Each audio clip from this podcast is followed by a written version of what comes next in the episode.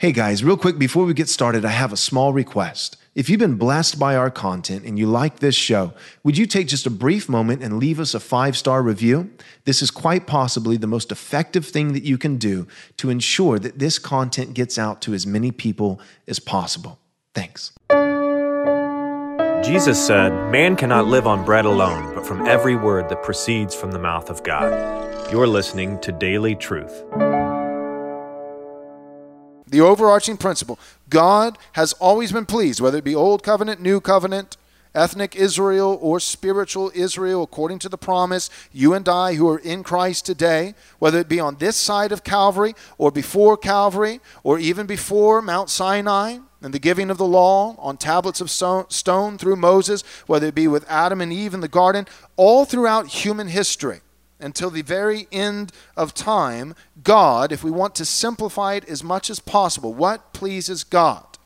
The answer is God has always been pleased with true faith in His Christ, His Son, that expresses itself in obedience to His law, whether that be obedience to the moral law, the civil law, or even the ceremonial law. So,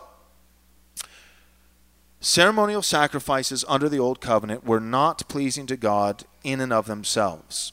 But when Old Testament saints, those who were actually regenerate, offered that lamb or that bull or that goat or that grain in faith, knowing, in, essence, saying, I'm offering you a bull today, Lord, and I know that this bull, in and of itself, and its blood is radically insufficient to atone for my sin. AKA, it does not please you. Not in the true sense of pleasing you, not in the ultimate sense. This animal sacrifice that I am offering today is not enough to atone for my transgressions. I have sinned against the holy God. And the, the blood of an animal will not ultimately atone for the iniquity of a man. Let me say that again. The blood of an animal does not atone for the iniquity of a man. That's not a crazy concept. Think about that.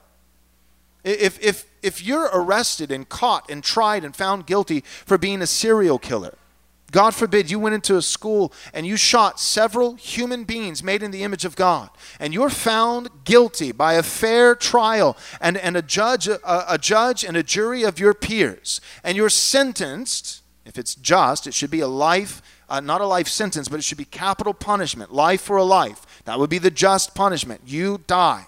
You die. If you go to the judge then and say, I understand, I did the crime, I must atone for my sins.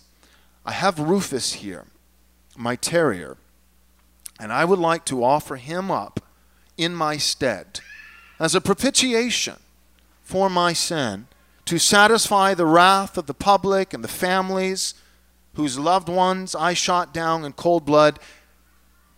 Accept my sacrifice as a fragrant aroma and pleasing in your sight.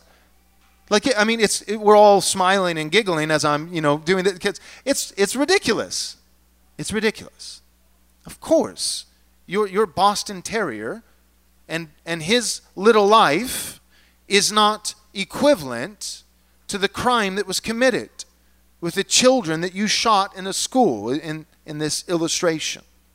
No, it's it has to be your life. It has to be a human life. And if we can see the disparity in that standard, a, a man commits murder and, and then tries to offer his dog as a sufficient atonement for his sin. If we can see the disparity, do you think God sees the disparity? You think God recognizes, yeah, this is not enough to satisfy justice. Well, the, the, the, illustration I just gave, my point is this the illustration I just gave, the reason we're laughing is because it doesn't even satisfy your justice. And your justice is perverse. You are not as holy as God. I am not as holy as God.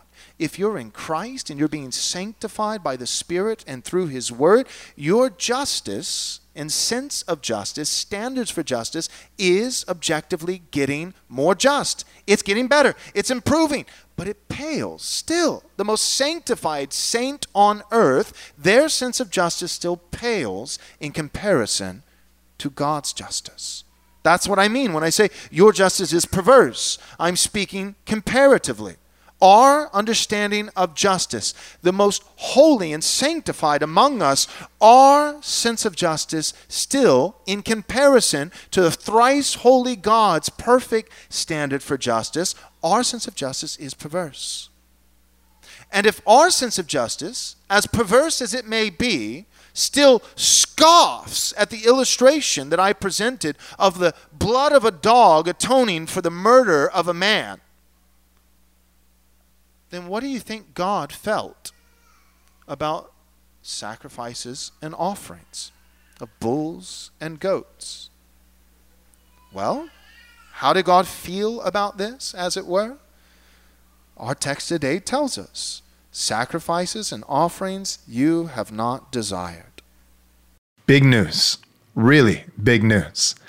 Our next Right Response conference is in the works. We've got a number of things already lined up and organized. This is what we've got so far.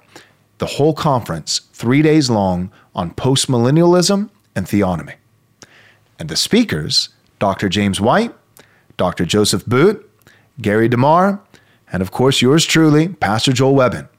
We've got a great lineup. We've got great topics. If you want to find out dates and location and registration and anything else, go and visit our website, rightresponseconference.com. Rightresponseconference.com. Thanks so much for listening. But real quick, before you go, do us a small favor, take a moment, and leave us a five star review if you enjoyed the show. This is undoubtedly the best way that you can help us get this biblically faithful content to as many people as possible. Thanks so much.